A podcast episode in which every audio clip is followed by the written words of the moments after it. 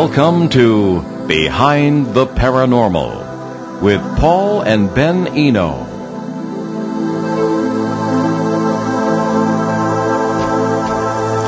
What can we learn from the dying? What is it like to watch someone die? Do they die? Well, uh, I know that right now because we're both dying. so welcome to the 380th edition of Behind the Paranormal. 385th. Yeah, that's what it says. No, they said 380th. Sorry. No, 385th. That's what I said. No, no, no. The Can't hear either. All right. no, no, no. Anyway, uh, we're back from our European adventure, only to be faced with my dad asking those questions and asking if I said 85th or 80th. All right. So, uh, but before we welcome our guests to answer those to answer those questions, let's pick up on our last contest question, which I skipped over last week because I couldn't remember it. Uh, we're going back three weeks to the last live show we did before we left for Europe. Uh, the question was, in the movie The Mothman Prophecies, Indrid Cold reads the mind of reporter John Klein in the and uh, tells him where his father was born. What was the name of the city? Well, the first to get that one right was Shira Krakowski of Canton, Ohio, and the answer was Racine, Wisconsin. Actually, now that I think about it, there is an inaccuracy in that question because I wrote the question. In the film, Indrid Cold says that he doesn't need to read Klein's mind to know the answer. Interesting. Shades of multiversal unity, right? Indeed. So this week's question is, in what U.S. state and county did the so-called Bell Witch uh, incidents occur? Get that right and win a copy of Transitions, a nurse's education about life and death by tonight's guest. Um, we do welcome callers this evening, so the numbers are locally or from Canada, 401-766-1240. Again, that's 401-766-1240. And from anywhere in the U.S., the number is 401... Oh no, 800. I'm sorry. That's another mistake. 800 449 1240. Oh, yep, there we go. Thank you. You're welcome. It's all, it's all good. So t- take it away. Rebecca Hawkins, who writes under the name Becky Hawkins, who has sat by the bedsides of seriously or terminally ill patients for more than 30 years as an oncology and hospice nurse. Oncology, of course, means referring to cancer and the treatment thereof. Beginning her nursing career at age 19, she chose to start in oncology, uh, in a large, in the oncology unit, I should say, in a large city hospital. She progressed to outpatient oncology, hospice, and eventually became a hospice chaplain. Upon retiring in the 1990s, Becky volunteered to serve hospice patients. She began writing her experiences as one way to help deal with the emotional impact of working with terminally ill patients. Among other things, this resulted in a nationally syndicated column, Beyond Statistics, and her eventual book, Transitions, A Nurse's Education About Life and Death. We'll talk about uh, all Becky's work, but especially her witnessing of near-death experiences and other phenomena associated with the dying and their transition. Becky's website is www.ladyhawkpublishing.com. Ladyhawkpublishing.com, one word. All right. So Becky Hawkins, welcome to Behind the Paranormal. Thank you so much, guys. It's a real treat to be here with you. Oh, well, it's great to have you. So let's uh, kick this off. And uh, one question that comes to mind right away is uh, why, at the age of 19, uh, would you choose to start working with terminally ill patients? I um, was just impressed with the idea of getting to be with people who were in that critical time and trying to be present to them and uh, helping them through that time. Um, when I first started um, working right out of nursing school in oncology, we had um, everything from people just being diagnosed to people in with treatments, people getting uh, maybe antibiotics because their white counts had been too low from the chemo. So there was a variety of things going on. But we also had the people that were hospice patients because hospice 1980 wasn't up and running in um, that area at that time. But those were the patients, yes, that I felt most comfortable with in trying to be with them and the ones I was blessed to be with. And whenever they did open their first hospice, um, I did see um, their first hospice patient. And that's where I really resonated with getting to be with people and meet the cat and the dog and the grandchildren or the spouse. Uh, you know, you get to meet uh, so many of the family members, neighbors, friends. They drag out the wedding pictures, and you hear stories. And that's what blessed me was getting the whole picture and being a part of the whole process. Okay. I, I kind of thought of myself as like a uh, midwife to the other side. Right. Yeah. Well, that's actually the title of the show. Um, when did you start, quote, lear- excuse me, learning from the dying? I think you learn right off the bat, but I don't think I fully grasped it. You know, you really, really uh, got it until many years later, and as I was writing and writing and writing, um, and then started putting this book together last year. And I would go, come across my journaling and these uh, columns that I had written for this newspaper, and I would think, oh my gosh, what a wonderful lesson this person gave me, and I was so young at the time. I don't know if I fully could, could get it, you know, until later. Now, you know, I'm in my 60s now. So now it means even more to me to go back and pick up where I had written about what someone had, was trying to teach me and educate me about. Okay. What was the first, what we might call paranormal experience you had with someone who was dying? That was when I was taking care of a hospice patient who was uh, a precious little Pentecostal minister. And he was dying from the effects of radiation and chemo that he had received many years before. Okay, so, you know, this is 1980s and way before in the 70s, early 70s. So you can imagine how rough that was. The chemo then, the radiation then. So his heart and lungs were failing. And I went in to see him and visit him uh, with his wife and tried to explain to them all about hospice, and she was frightened of it, but he was ready to hear. He was not afraid to die. So he and I formed a bond. Well, yes, I got the call one day from the wife. He's, I think he's passing. Can you hurry? Can you get here? I tried to reassure her and comfort her and told her to go get the neighbor to sit with her until I arrived and that I would be there as soon as I could and try to remember what I had shared with her. When I arrived, the neighbor ran home and she ran back into the kitchen, uh, the wife, and this precious, sweet patient of mine was sitting there in the living room just as blue as he could be because he was not getting good air. And he was in his recliner and he said, Becky, can you get me to my bed? And I said, yes. I picked him up, I carried him to his bed, and set him straight up. And I sat behind him, I straddled him, and I had my fingertips on his shoulder. So uh, could you speak up just a little bit? You're Yes. kind of fading. Okay. I'm sorry. And I tapped, he tapped my fingertips, and he said, Becky, can you see them? And I said, no. I said, tell me what you're seeing. And he said, Becky, the room is full now of angels, and I must go. And he was looking all around the ceiling, you know, and trying to, it was as if he was trying to uh, take it all in. And then he immediately said, oh, I have to go. And he ca- called out to his wife and he said, Annie, I have to go. I love you. And he raised up his right arm and was reaching towards the ceiling and he said, oh my Lord. And then he fell back against me and he was gone. People, you know, tried to tell me that he um, wasn't getting enough oxygen, and I said, you know, this man, this man was not receiving any kind of pain medicine or anything, and clearly, clearly, he was telling me what he was seeing, and and I believe it. Okay. Well, that's very um. Well, that's that's really interesting. But can uh, you give some other examples of uh, experiences you've had with uh, people dying? Well, uh, yes, um, there are people that have have told me about pre-death vi- uh, visions. Yes, I've been with you know several people, as you can imagine, over 30 years. And one particular person that I was with was talking to me um, one day, and he said, "You know, my mother has been coming to visit me." And I said, "Your mother?" I said, "My gosh, you're in your 80s. How old is your mother?" And he said, "Becky, my mother's been gone for 10 years." He said, "This woman is coming to me and sitting over there in the corner, and she's been talking to me."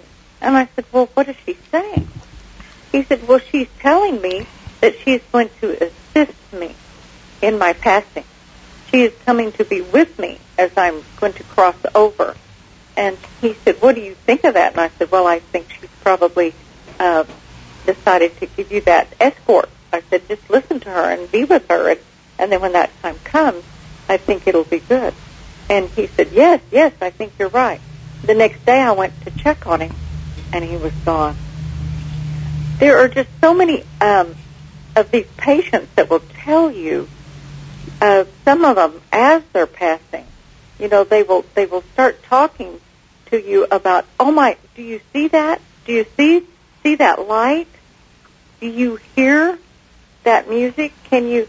There's there's my family right there. Do you see them? They're right they're right out that window right there, and they will you know tell you what they're seeing and feeling, or what you know the fragrances they're smelling, the music they're hearing, or they'll just be overwhelmed with this feeling of love and they will tell you, "Oh my, oh my, it's just so beautiful. It's just so bright," and and then they're gone. Yeah. Dr. Michael Persinger has uh, been on the show, and he has um, been able to simulate these things in a laboratory by means of electrodes. But much to our surprise, he admitted that that, as, as and agreed with us, that that does not mean it's not real. Right. You know, and uh, if I might share and get your thoughts on a couple of my own experiences with the dying when I worked, uh, then because this goes back to the 70s, uh, when I was a student for the priesthood and uh, doing, and also a, a graduate student in psychology, working in psychiatric hospitals, which at the time had more inpatients than they do today, and had a number of uh, elderly people who also had uh, physical maladies as well as the, the psychiatric problems, uh, or at least the perceived psychiatric problems. There was one at Ogdensburg State Hospital in New York State when I was in the seminary there, and I've, I've mentioned this on the air several times, and people were quite taken by it. That uh, we had an Irish fellow of Irish descent who was paralyzed from the neck down and was in naturally in bed, was uh, probably on his last day in this realm, and uh, was surrounded by uh, my, uh, certainly me, and uh, there was a, a priest and several doctors, or I should say one doctor and several nurses. And he all of a sudden sat up in bed, which he couldn't physically do, had the most magnificently beautiful look on his face, and said, Abba Ba which is Hebrew for it's a very intimate form of father. Abba is yes. daddy yes. is coming. And then he dropped back and he was gone. Oh. And we all just looked at each other and there was a beautiful feeling in the room uh, of warmth. And uh, again, I mean, he, he physically could not have risen like that. Um, just physically, never mind the rest of it. Yes. Um, there were there was another occasion at, at that hospital, the same year, as a matter of fact, when I was simply walking down the hall into the room of a patient. No one else was in there, and I swear, and, and I'm not the sort of person who imagines things, but 42 years in the paranormal, it's you know work, it's it's kind of you see it's just about everything at least once, but there was a it looked like a mist over this man's bed, and there was a hand pulling back into this mist. Yes. And I just caught sight of it for a second. Maybe I imagined it. I don't know. But he had just passed as I walked in. Um, and then everybody came running, but it was just at that very moment. Uh, there was another occasion, uh, this is at Norwich State Hospital in Connecticut, in which it was in the summer, I was doing some work there. There was a, a man, uh, I don't know, I should say a woman who was uh, lying there and, and she was in the process of, of passing. And everything on the shelves around the room and the table started to shake. Wow.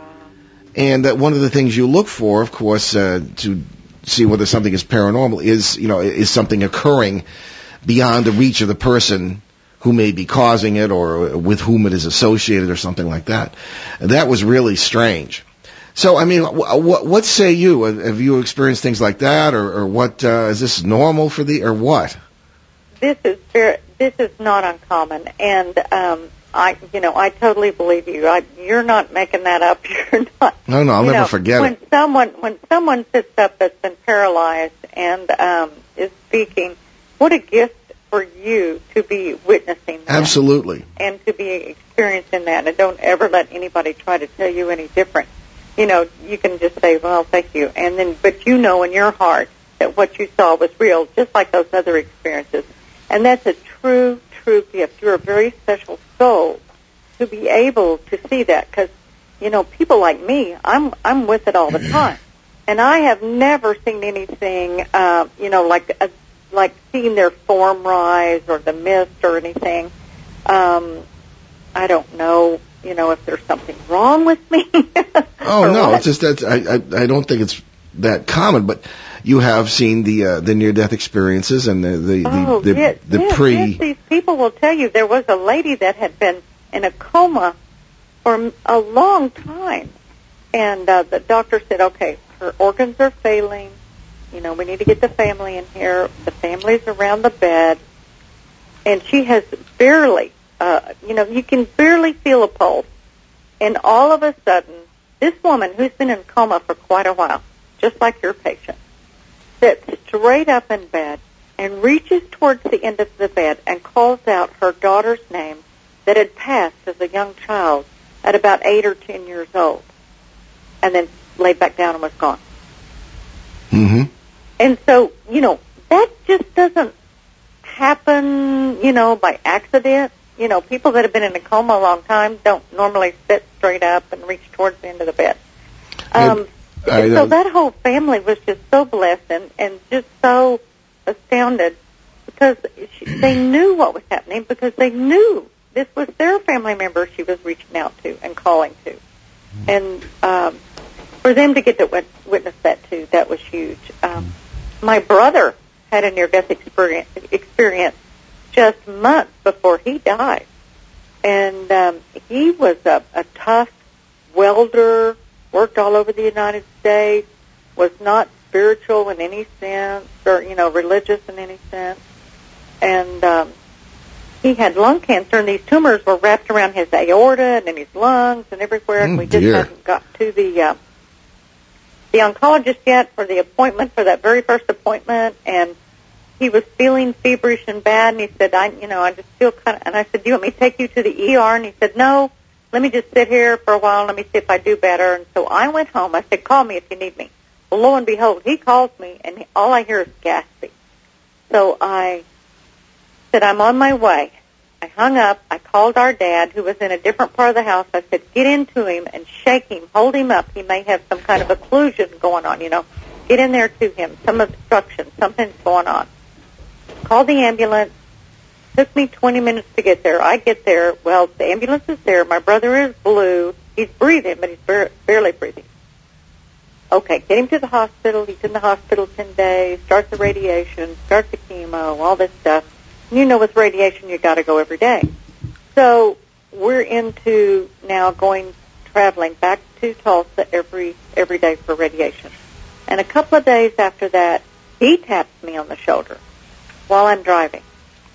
You know, I about died at the house that night. And I looked at him and I said, "Well, no kidding." I said, "You were purple when I got there." And he said, "No, you don't. You, you're not listening to me." I about died. I said, "Oh my, okay." What did you see?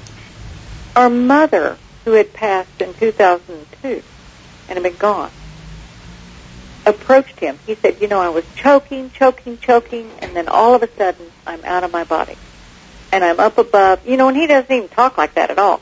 Okay, out of his body. He's in this wonderful area where there's lots of light, lots of peace, lots of love. He's not choking anymore. Our mother is approaching him on his left. And on his right is a friend of his who had committed suicide a year before. Interesting. And they're on each side of him. And he, he knows what's happening. And he said, please, please, please, please, give me just a little bit more time. And all of a sudden, my mother said to him, then breathe, son. Breathe. And he was back in his body. Well, when I was growing up, they used to tell us all kinds of stuff. And one of the things they told us was, dying people, I mean, uh, people that commit suicide go to hell. Well, number one, I don't believe in hell anymore. Number two, you can't tell me that anymore because this precious soul, who was a good friend of my brother's, showed up because my brother's near-death experience and gave him that knowledge. It meant the world to him because he was able to see him and know that that wasn't true. He didn't have to think about that anymore, ever. And that my mother, who had been gone, and they were uh, so, so close, had come to his side. And he knew she was okay and that she was in a good place, too. He was able to carry on until he passed later.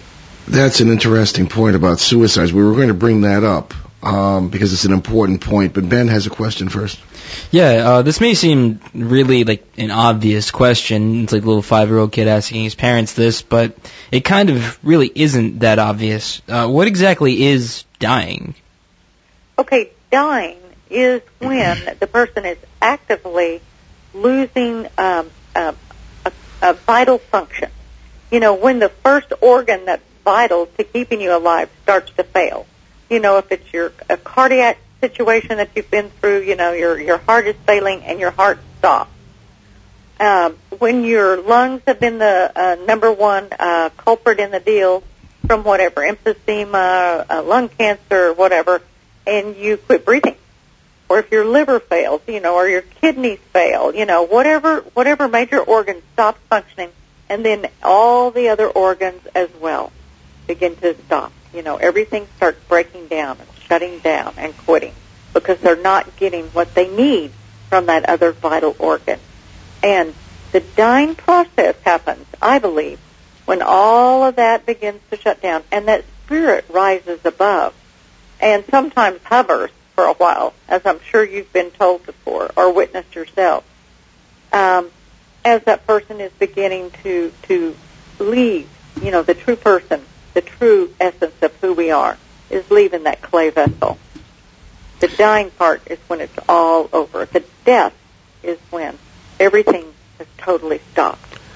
And your precious spiritual part of you, that part of you that's the who we are, has started to move forward. Okay. Um, our point of view, I don't know if I should say it's a little different or a lot different or goes farther most people, we're voices crying in the wilderness. Most people express it the way you have, and again, you, you've seen it more than we have. However, um, we have a philosophical problem with Western dualism, with yeah. dividing the soul from the body. We don't think that can be done. You are not you without your body, in my opinion, and in the opinion of many people who think in the, I suppose, more Eastern manner. That being said, I wanted to get your reaction to this. Now, in my experience, bodily death has two purposes. One, it shifts our consciousness to a life we are already living in the most easily accessible parallel universe. Okay? A life that is part of our subconscious already. Two, it is God's way or nature's way or what have you of avoiding the most deadly of all conditions for the human mind and soul, boredom. That's why we don't live forever. Or actually, we do live forever, but not always in the same conscious life. Right. What say you? Well, I, you know, I don't think that's that different. I think, you know, the bodily part, you know, the, what I'm talking about is the flesh part. You know, the part that decays, the part that you bury, you know, or, or cremate. Yeah, I, I, I'm with you. I'm with you, yeah. But yes, the, the you part, the, the part that you, yes, I believe that. I don't think it's that different from what we're saying. Maybe I'm just not saying it, um, you know. Well, see, the point is that, see, again, in, in uh, the multiverse awareness, uh, being aware of all the lives, you know, if, if you accept that multiple worlds interpretation of quantum physics and the implications of that for us, you, you always have a body somewhere, somewhen. It's all it's all simultaneous, and I don't even believe in the death of the body. I don't I, believe it.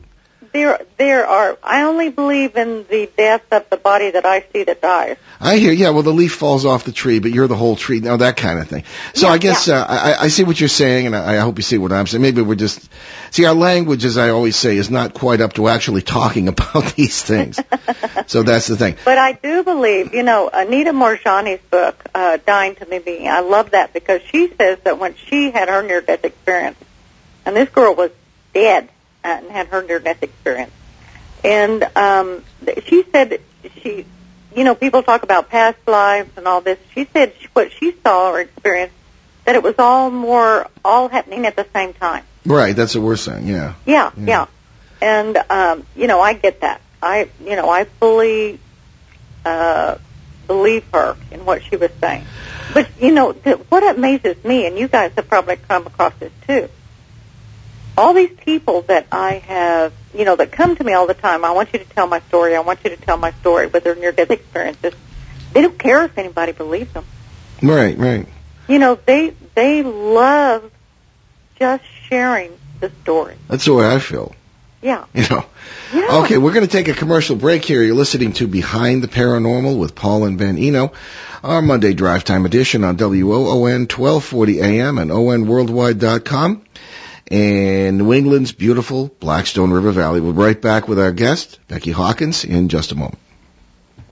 Hey everybody, Lou Mandeville here, and if you like your morning sports with a little bit of an edge, then you'll love my sports reports on the Morning Fun Show with Dave Richards and Joe Callahan. All things old become new again, including my sports reports on the Morning Fun Show, Monday through Friday on your station for local sports, ON 1240. And we wanted to tell you about Amazon Kindle Fire, now in a 7-inch LCD display, Wi-Fi, 8 gigabytes of memory, download all kinds of publications, millions of applications, uh, publications, movies, everything you you can imagine. That's the new thing. I couldn't remember it. That's right, the all-new Kindle Fire. It's got a faster processor, twice the memory, longer battery life. The thin, light, and durable design is perfect for entertainment on the go, so you can enjoy movies again, TV shows, songs, magazines, books, apps, and just about everything else. And Christmas is coming up, so don't forget about that. Christmas time is coming near, so it's time to get your Kindle. Check it out, Amazon.com or at Staples. So, welcome back to Behind the Paranormal. We're still here with you live, coming from WON 1240 AM with our wonderful guest, Becky Hawkins. And it's definitely been a very interesting show. So let's, uh, just kick right off where we left off, which was philosophical differences. Okay. All right. Well, let, let me. Speaking of differences, Ben, uh, I wanted to ask uh, Becky about about this. Becky, have you noticed a difference in? And this may seem like a stupid question because people who don't come back after near-death experience, how could they tell you about it? But yeah, they do.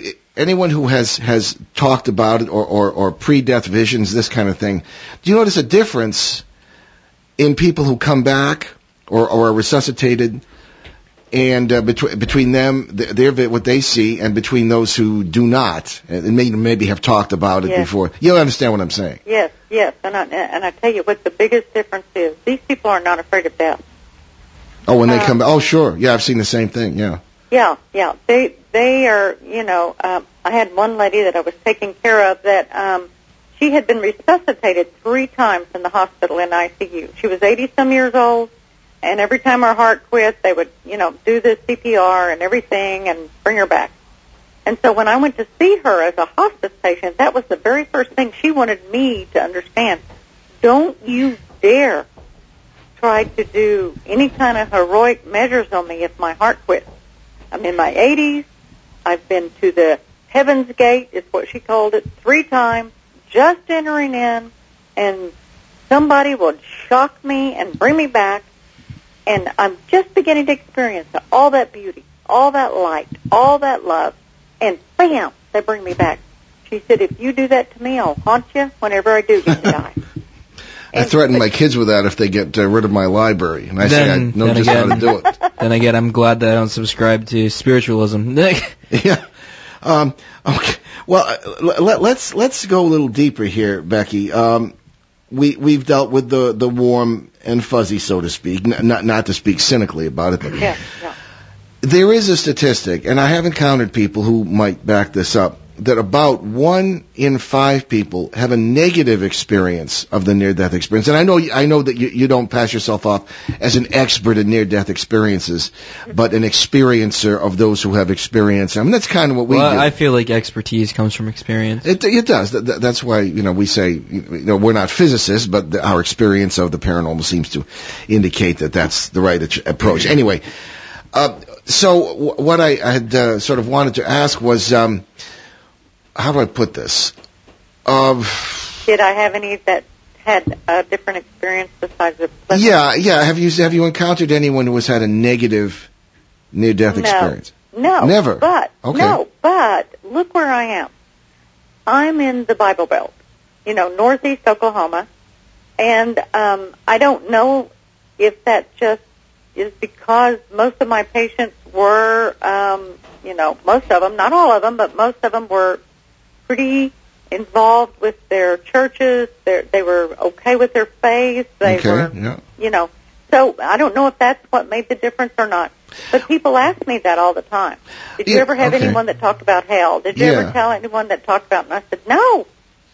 But that doesn't mean that there aren't people that don't have ne- negative experiences. hmm That's very interesting because we always say that, that you sort of make your own bed in the multiverse. In other words, where where your consciousness wakes up or where the subconscious becomes conscious in whatever realm, then you know it, it could be heaven or hell depending on sort of um, the bed you've made, so to speak. You know, um, one of the things too, uh, th- there was, um, and, and we're stealing a, a story here from our good friend George Noory on Coast to Coast, who happened to uh, pick this up. Uh, he had a guest, uh, I guess Nancy Evans Bush, who is an expert in NDEs, and she was saying that she herself had a very negative experience in the early 1960s. Uh, she said she saw black and white circles that began telepathically communicating to her, and this is a new one on me too. Uh, their message to her was, "You don't exist, and you never did exist. Your life was a joke. Earth was a joke, and you uh, were all allowed to believe it was real, but it was never real. And this is just where it is, just this big empty space." Unquote. Um, she was very upset by this naturally, and she was so interested in the experience, on the other hand, that she began to work with an organization that studies NDEs. Now, I've heard, never heard anything quite like this, but I have heard it in other contexts. People being communicated with by alleged spirits or, or, or alleged ghosts and things, uh, discouraging them, telling them negative things, upsetting them, making them angry or frightened. And uh, we find that those are I suppose what you might call in the Bible Belt false spirits. Uh, we call them parasites because they feed upon things like this. They're life forms like any other. And we encounter them all the time. So whatever these might be, this was one of the stranger NDE experiences I had heard about. So I might ask you, what is the strangest NDE that you've encountered? Oh, oh and certainly comment on, on what, what I just said too, if you want.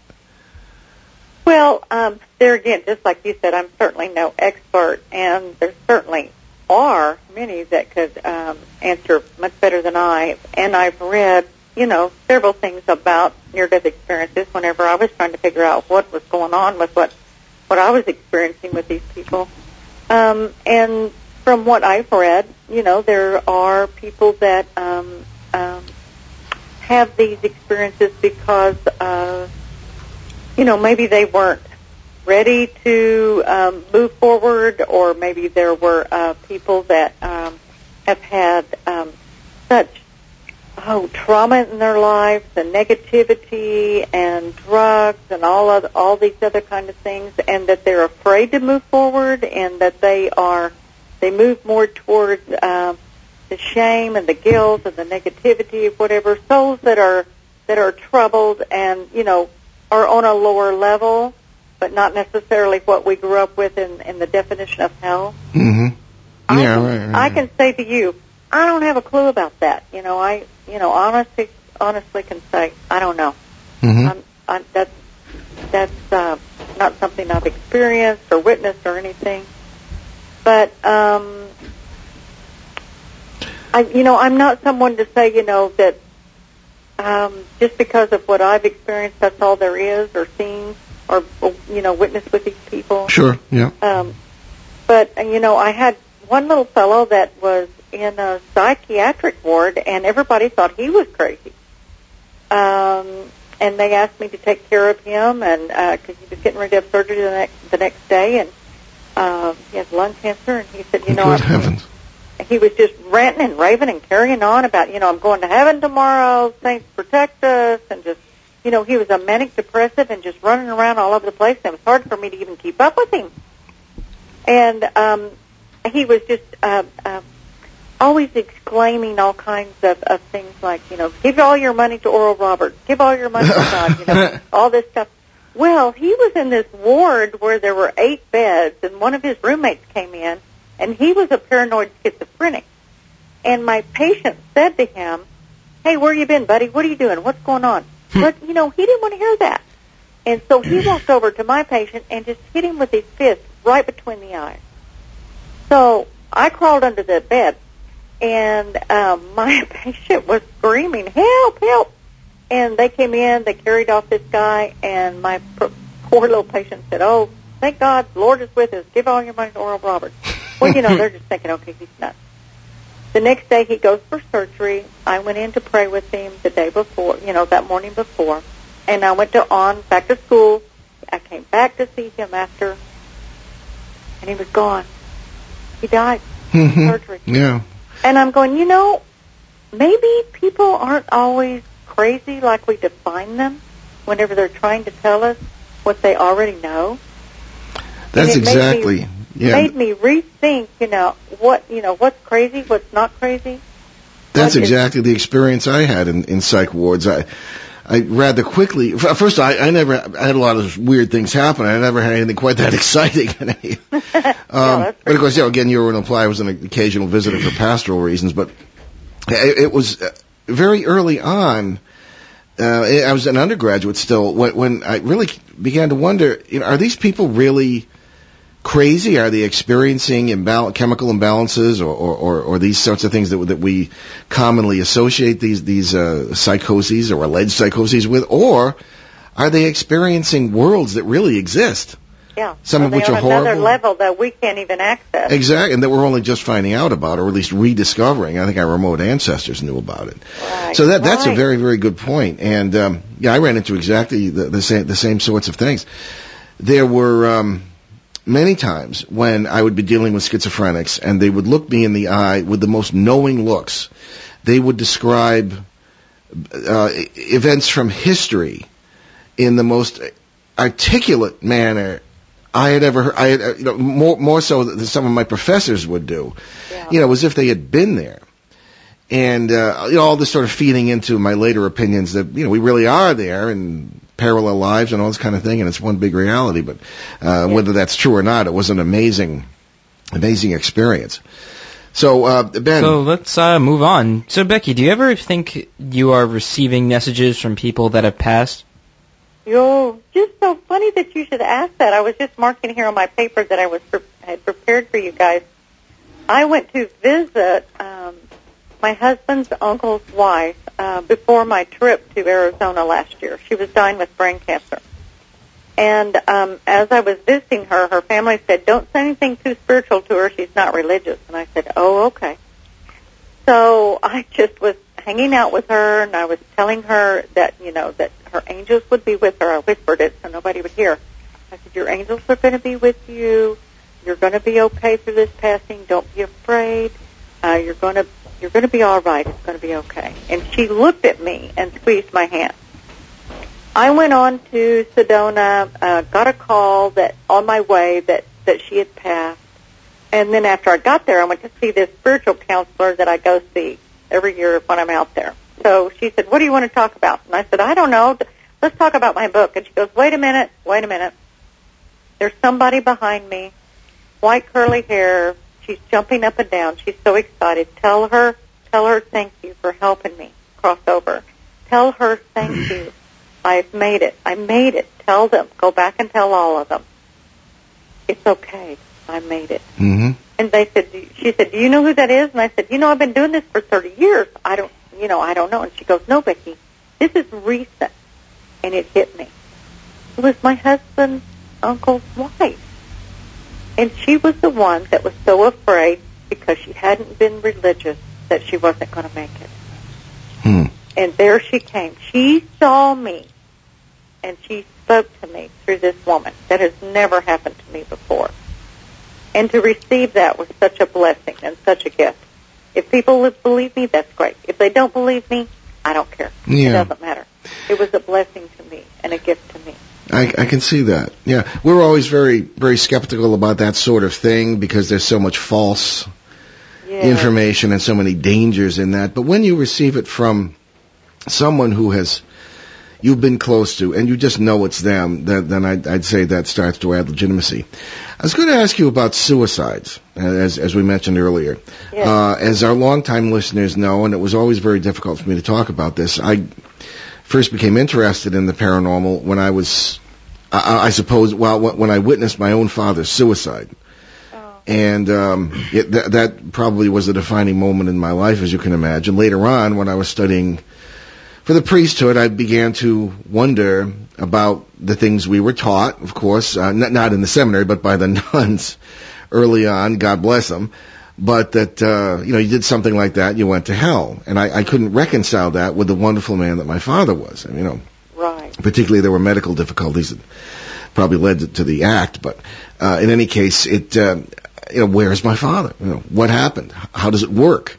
And that was the uh, the origin of my own interest. And later on in the seminary, when I had resources to uh, consult theological experts and things of this kind, who were very reticent to talk about this. And, as a matter of fact, I eventually got myself thrown out about a year before ordination because they didn't like what I was, where my what, I was researching and where it was going.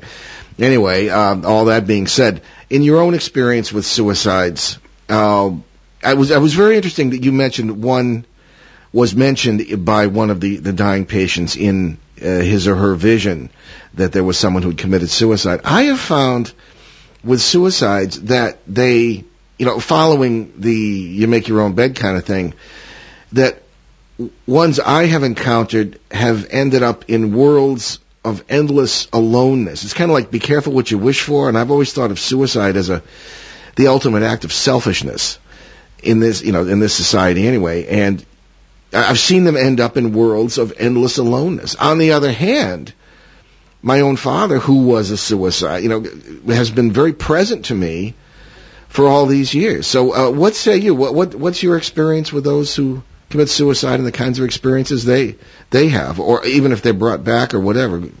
Okay, well, see, that was my only experience as far as definitely being um, involved in the storytelling of my brother sharing Okay. about his good friend, which my brother wouldn't even mention anything like that, religious or spiritual or anything. Um, so I definitely believed him. And what was so precious to me was him speaking of this friend's appearance to him and being so tender to him and being so helping to him.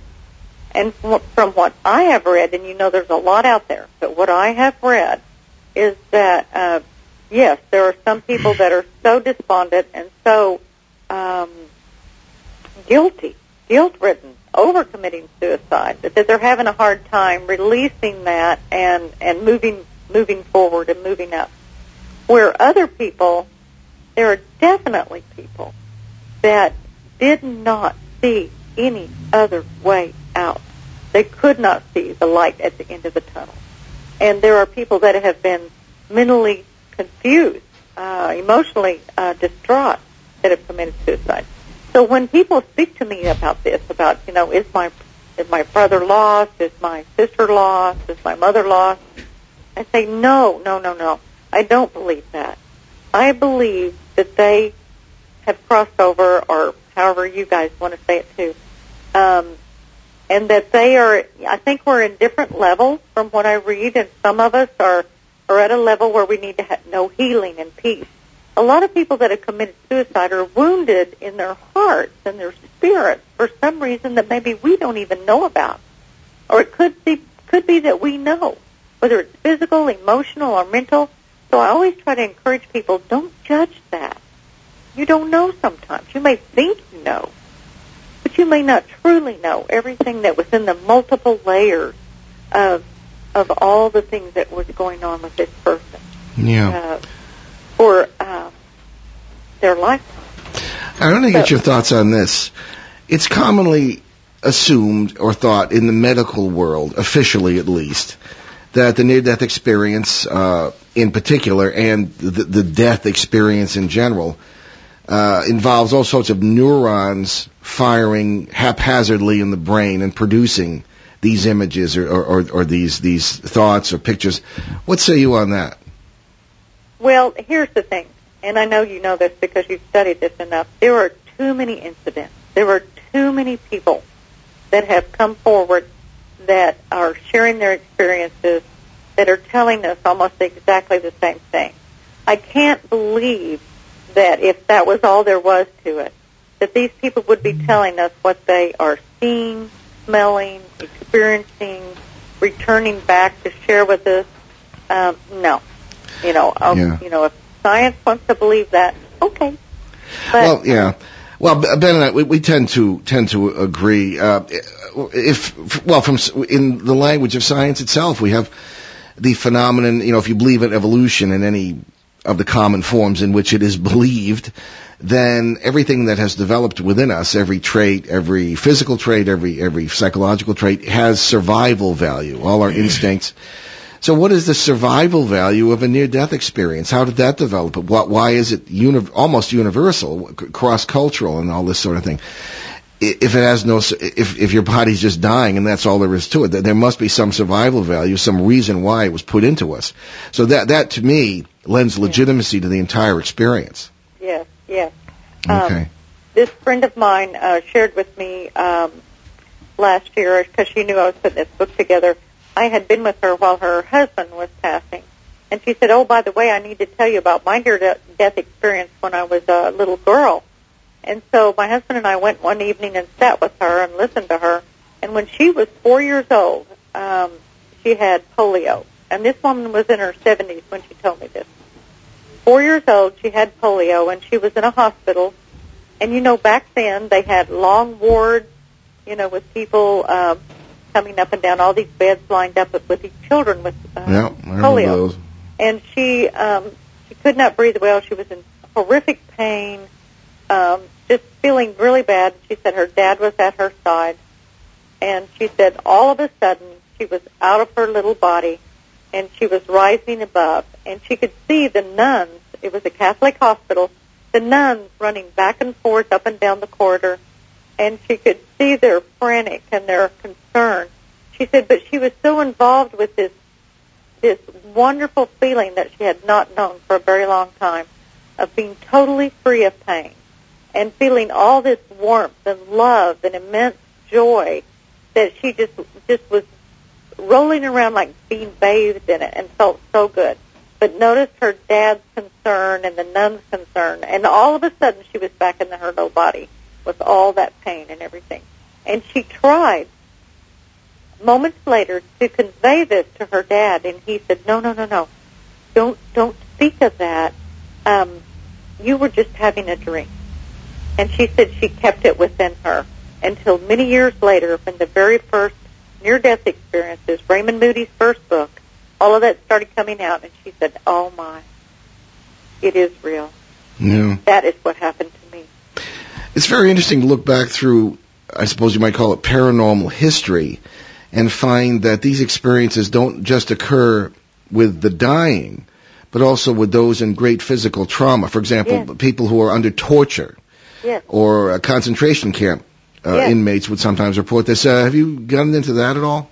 No, I haven't, but I heard an experience of a person in child abuse where their the father had, uh, you know, tied them up to a fence and was beating them. He did this on a regular basis. I don't know how he, he's even existing, but would beat him and to the point to where he left his body, and he would be out of his body in this wonderful safe place while he was uh, going through that Mm-hmm.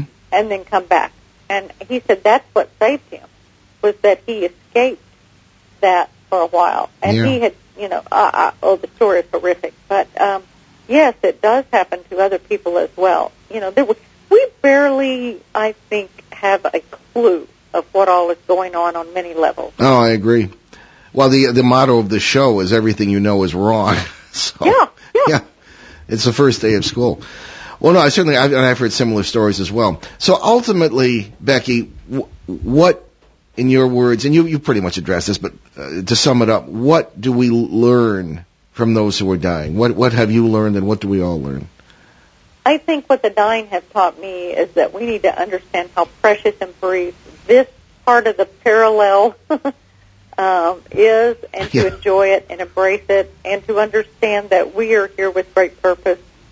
Um, too many of them come back and tell us that you know that we are here to love, that we are here to learn, and that we need to be uh, not so much about um, the physical value of anything around us because you're not taking any of that any of that with you. That's not you know, I had one lady that said that she went out to the funeral home to check out her casket ahead of time and she said, Becky, there's no luggage racks out there on those. She said, you know what? She said, you know, I think what we take with us is what's woven into the DNA of our soul, and that's how we treat each other. So this is what I get from people that share this with me. Understand that you are precious, you're beloved, and that the real part of you travels on, and on whether it's multiple planes, one plane, you know, I don't have a clue about, you know, I'm just not that smart about all that stuff. But what I do understand is enjoy what you're doing here, honor what you're doing here, and understand. and you respect can be each your other. Person. Be your authentic self. Don't be afraid to be your authentic self, and don't be afraid when it's time to transition. Very good. Okay. Yeah. Well, Becky, uh, Ben, do you have any more questions before? Well, actually, yeah, I did have one other thing I was kind of curious about. Yeah. How do um, doctors react when you tell them of your experiences, if you ever have? Yes, I have because when I was a brand new oncology nurse and I had these things happening, you know, I would I would talk to these doctors and they would just look at me wide-eyed. And you know, occasionally one of them would would if it was just the two of us, you know, speak just a little bit about that's very interesting. It was almost like they were afraid to commit to, you know, or ask me more. Yeah, or, that's what that's what I, I used to get. They, they knew it all along, but they wouldn't talk about it to each other because they'd get in trouble. yeah, yeah, Yeah, that's, exactly. That's, that's what I felt. It's true. Very good. Well, Becky, tell us about your book, your website, where people can get the book. My book, uh, Lady Hawk Publishing, is my uh, website. Um, you can go there. You can get the paperback and the digital. And you can also get my book, Transitions, A Nurse's Education About Life and Death. It's on Amazon.com, BarnesandNoble.com. And on my website, I have blogs, I have um, videos, audios, more stories about uh, what patients have taught me, and I would really love for people to, you know, just connect with me there. Outstanding. Uh, so, what are you doing now? What's your next big uh, obstacle?